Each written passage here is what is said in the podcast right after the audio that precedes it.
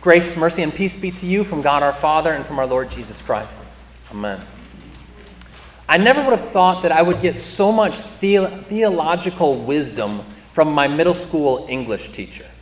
Now, I don't remember, don't know what you remember from your middle school English teacher. In my class, it's where we read Romeo and Juliet and Great Expectations. We refined the finer points of grammar, and also we learned about the structure of stories, how stories work. And part of that was looking at and considering the different kinds of conflicts that you can have in a story. And I remember my teacher showing us that there were at least four kinds of conflicts that recurred again and again and again in stories across the world and across time, many times intersecting and, and layering on top of one another. But she said that these four conflicts are perennial. And it was this she said, first of all, you have man versus himself. Those stories where it seems like the, the conflict is really internal. And you think of like the movie Rocky, one of my favorites, right? He's like, hey, do I got what it takes? My Rocky impersonation, right? It's really about that self doubt. Then you've got man versus man, okay, where there's like a villain, there's a bad guy and the good guy. Harry Potter is trying to overcome Voldemort or whatever it might be, right? That's maybe the most common or most familiar kind of conflict. There's also man versus creation or man versus nature. This is every like natural disaster movie and story, the perfect storm and twister. Are we going to be able to escape this tornado? Those are man versus creation. But then finally, my teacher said, my middle school English teacher, she said, the conflict that undergirds all of these, that's in the background behind all of the other conflicts, is this man versus God. Man versus God. Now, why this foray into my middle school English class to start with here? Because the text we're going to look at today is from Genesis chapter 3. And Genesis 3, you're probably familiar with this. This is where we have what's called the fall into sin. This is where Adam and Eve, having been placed in the Garden of Eden and given this promise from God that you can eat of any fruit, of any tree, except this one, and on the day that you eat of it, you shall surely die. They say, okay, cool. And promptly, the serpent, whom we understand to be Satan, comes in, deceives Eve, deceives Adam. They take the fruit. And you understand that it's not just about taking the fruit, it's not just that, that one instance of disobedience, it's that breaking of faith and trust with God. And where our passage picks up today is where we see the immediate aftermath, or what you might say is the fallout of the fall. And what I want to show you is that using those different ways of understanding the, the conflicts, the different sorts of conflicts, we can see the extent of the fall. That it's not just about, well, now I have this ruptured relationship with God. That's fundamental, and that undergirds everything else. But in fact, the effects of the fall, its fallout, touch every single aspect of life. And as we look at that, as we understand that more deeply, then we'll be able to see and appreciate the full fruits of the redemption that you and I have in Christ Jesus. So if you've got your worship folder, if you want to grab the Bible in the, the pew back, go ahead and open to our Old Testament reading from Genesis chapter 3. We're picking up with verse 8. So I want to start kind of backwards from the way my teacher did it, with that fundamental fracture, with that original rift, the conflict between God and man. Because as I say, this is the one that undergirds and infuses everything else. And we see it right there straight away in verse 8. And they, Adam and Eve, heard the sound of the Lord God walking in the garden in the cool of the day. And the man and his wife hid themselves from the presence of the Lord God among the trees of the garden. Now, dumb question. Can man actually hide themselves from God? No, of course not, right? God's not like walking around the garden, and that's a whole sermon for another time. Wait a second. God's walking around in the garden. We'll just brush past that at this point. But God's walking around in the garden and he's like, oh, where are they? I don't know where they are. No. Of course, God knows where they are. It's kind of like, no offense, guys, when I play hide and seek with my kids, okay? I don't want to name names, Ellie, but um, you know, when somebody is like hiding behind a curtain and you can still see their feet, you know, sticking out. This is sort of what it's like as Adam and Eve are trying to hide from the presence of the Lord. But of course, it's more significant than that. It's not just that it's a bad game of hide and seek. This is symbolic of the fact that now that relationship has been ruptured, has been torn asunder. That perfect communion and fellowship that the Creator made His creatures for has been broken. So that now they are running, they are hiding, they are fleeing from him. And look, this wasn't just a, a, terrible action that happened once upon a time, but this fallout from the fall, it continues to infect all mankind still to this day. I love the words of the, the first hymn that we sang this morning. It says, In Adam we have all been one, one huge rebellious man. We all have fled that evening voice that sought us as we ran. Wasn't just Adam and Eve's fault or their problem, but it's you and me too. That in our heart of hearts, we all flee from the Father who pursues us and who keeps calling to you and me, Where are you?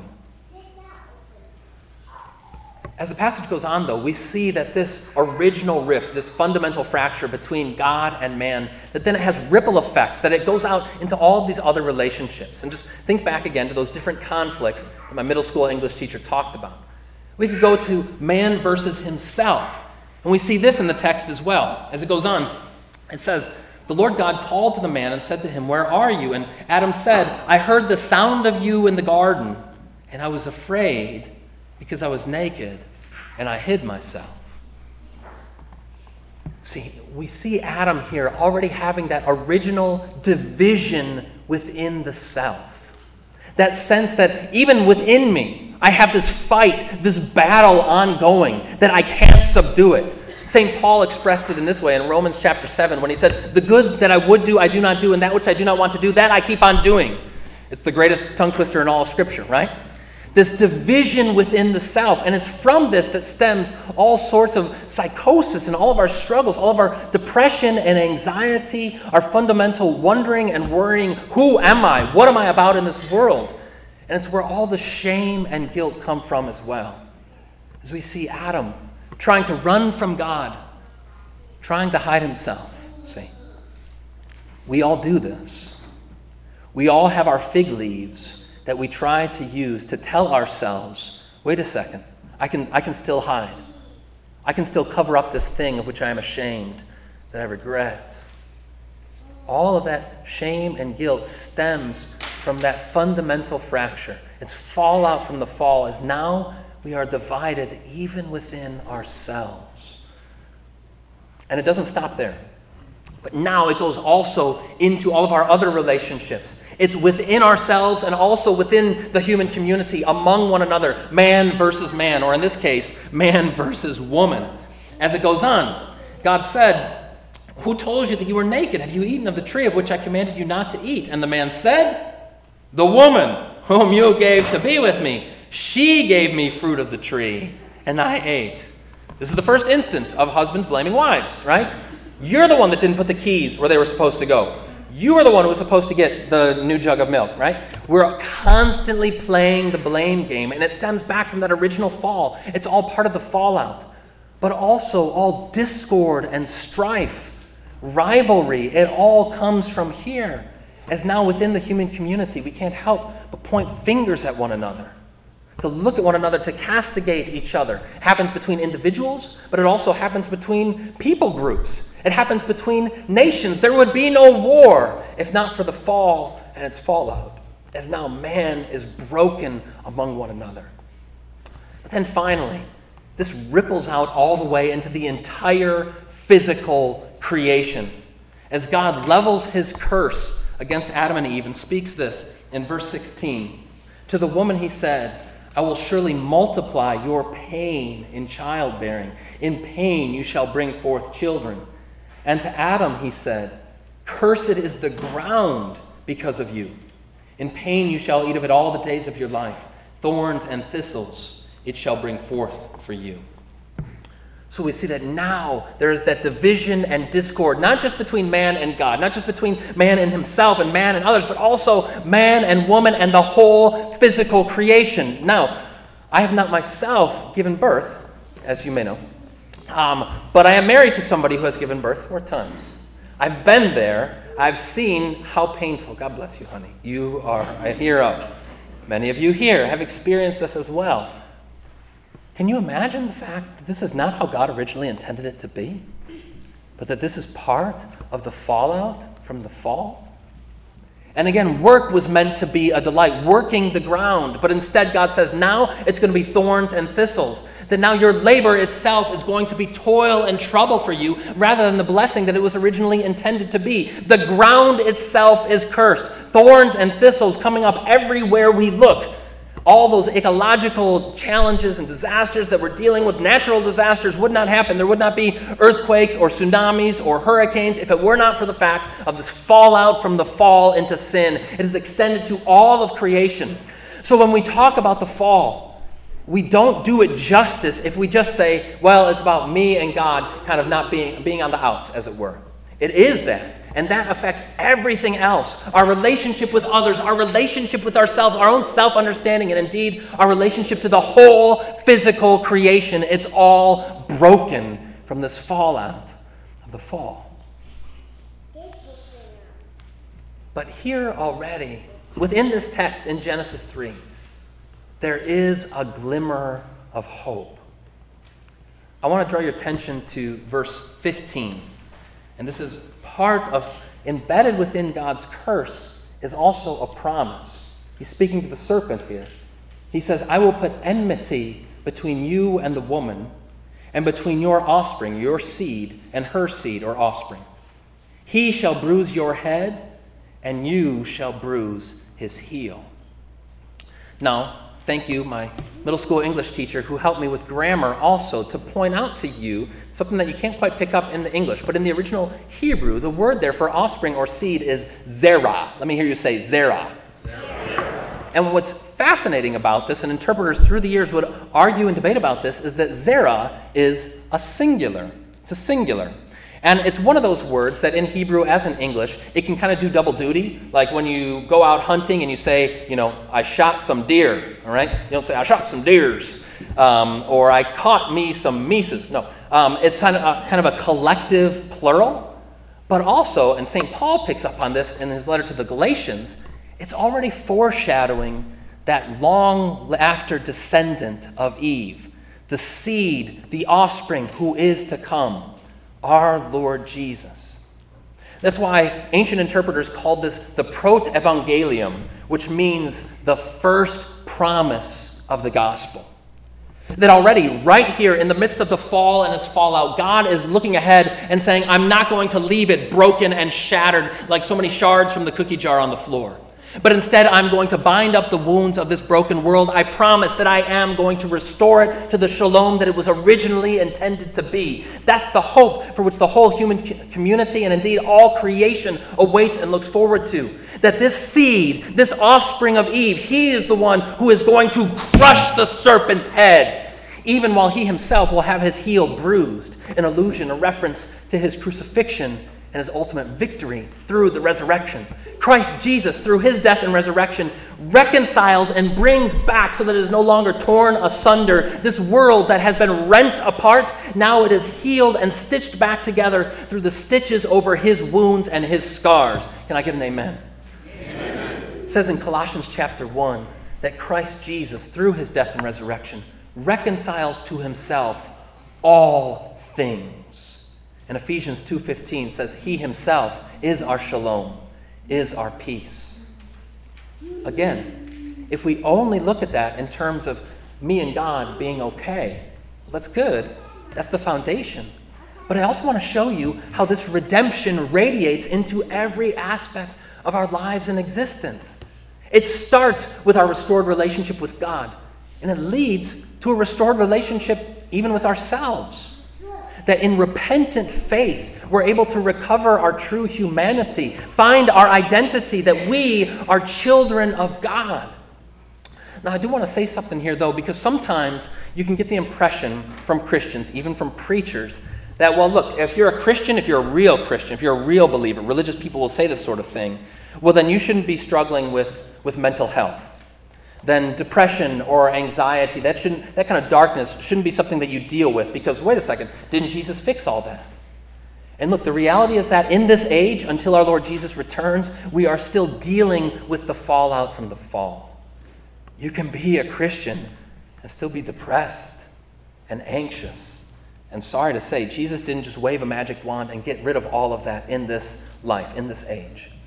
But we still have this promise and this hope that on the last day, He will sweep that all away. And in the meantime, to give us that true sense of who we are in the midst of the darkness, that we are light in the Lord. So we see how Jesus brings that shalom, that peace to us in man versus himself, but also in man versus man in our relationships with one another, our vertical relationship with God, if you will, that spills over into our horizontal relationships with one another. The reconciliation between the Creator and His creatures now that goes out into our relationships with others. This is how it works, or how it ought to work within the Christian community. See, Christians, we should not be bridge burners. The ones who are going out into the world and saying, hey, we've got the truth. We know how it is. And God, why don't you cast down fire on all of those ungodly, infidel sinners out there? You remember the disciples themselves. They tried to do this once or twice with Jesus. Like, Jesus, the Samaritans were rejecting us. Can we just go ahead and do some pyrotechnics and just get rid of them? And Jesus is like, okay, you still got some learning to do. Uh, as Christians, as God's people, we're not called to be bridge burners, but bridge builders. As I've said elsewhere, we're instruments of shalom, see, ambassadors of reconciliation to spread that reconciliation of our Lord Jesus out into the world. But you know, it still keeps going on from there. Our relationship with God, our relationship with ourselves, our relationship with others, and then ultimately, on the last day, our relationship to the whole physical creation. You might have heard that the point of being a believer is simply that you will die and be with Jesus someday. That's true. Don't walk out of here saying, Pastor said I'm not going to die and go to be with Jesus. That's not what I'm saying, folks. But that our ultimate hope is not just life after death, but life after life after death. In other words, it is the resurrection of the body and the life of the world to come. That when our Lord Jesus returns, he is not only going to raise us from the dead, restore us body and soul, but he is also going to reconcile and restore the whole physical creation. It's going to be like the most epic fixer upper job of all time, see? As God fixes this broken, wearied world and makes it how it originally intended to be. You remember that great Christmas carol, Joy to the World? I know it because we still sing it every night at bedtime in my house. No more let sins or sorrows grow, or thorns infest the ground. He comes to make his blessings flow far as the curse is found. That is our future hope that our God is going to reverse the curse in full and restore his blessing over all things. So I want to leave you with just a brief meditation. What does this mean for us now as the people of God? And I want to think that way corporately as the church, as the people of God, and not only as individual Christians. There's a theologian, a guy by the name of Francis Schaeffer. He gives this powerful image for what the church is. He says the church is to be the pilot plant of the kingdom of heaven, the pilot plant of the new creation. What is a pilot plant? It's actually it's a metaphor that comes from the world of industry. And the idea is that like a, a firm or a company might want to build a, a future factory, before they build the whole thing, they might start out with just a small one, a, a, a provisional factory, just to kind of see, okay, how is this going to do? How is it going to take? Is it going to stand up? Will it be successful? Schaeffer says that we, as Christians, as the people of God, we are like that pilot plant of the kingdom of heaven. We're not able to realize fully in this life the healing that we have in Christ, but he says there is this substantial healing that is or ought to be seen within the church. So just think for a minute what that might look like within the body of believers. First, that relationship of man versus himself within the church. Again, there's no promise that all of us are always going to be in tip top shape, that none of us are going to be struggling with depression or anxiety or mental health issues. In fact, it's probably going to be just the opposite. But you know what? What we have within the church is the brotherhood of the broken, see, the sisterhood of sinners who aren't able to fully be freed from all of these struggles in this life, but who bear with one another in love and are able to carry with one another as we limp along. In our relationships with one another, those horizontal relationships with others. The church ought to be a place that transcends all of those differences and distinctions, those man made human things that our world right now seems to be so obsessed with but instead to be a people that say, no, our unity doesn't come from our skin color, it doesn't come from our ethnicity, it doesn't come from all of these different things that the world uses to try and divide us, but instead we have a deeper unity that is found not in blood, but in water, in baptismal water that unites us together as the body of Christ. See? That is the, the fellowship, the reconciliation that we have within the people of God. And finally, we have this reconciled relationship already, a taste of it, with the physical creation as we are cultivating the beauty and bounty of God's good world. And I love how even here on our church grounds, you have a little taste of that. Because of the, whole, of, the, of the hard work of Marie and others who have beautified our grounds, all, all these wonderful flowers and landscaping. And do we need to do that? Like, can we still deliver Jesus without having beautiful grounds? Well, yeah, of course. But because we recognize that here, as the pilot plant, we want to bring forth that beauty. And our community garden, is a small? Sure, but it's bringing forth the first fruits of what God is ultimately going to do, a place where we can already get a taste of what He will do for all things.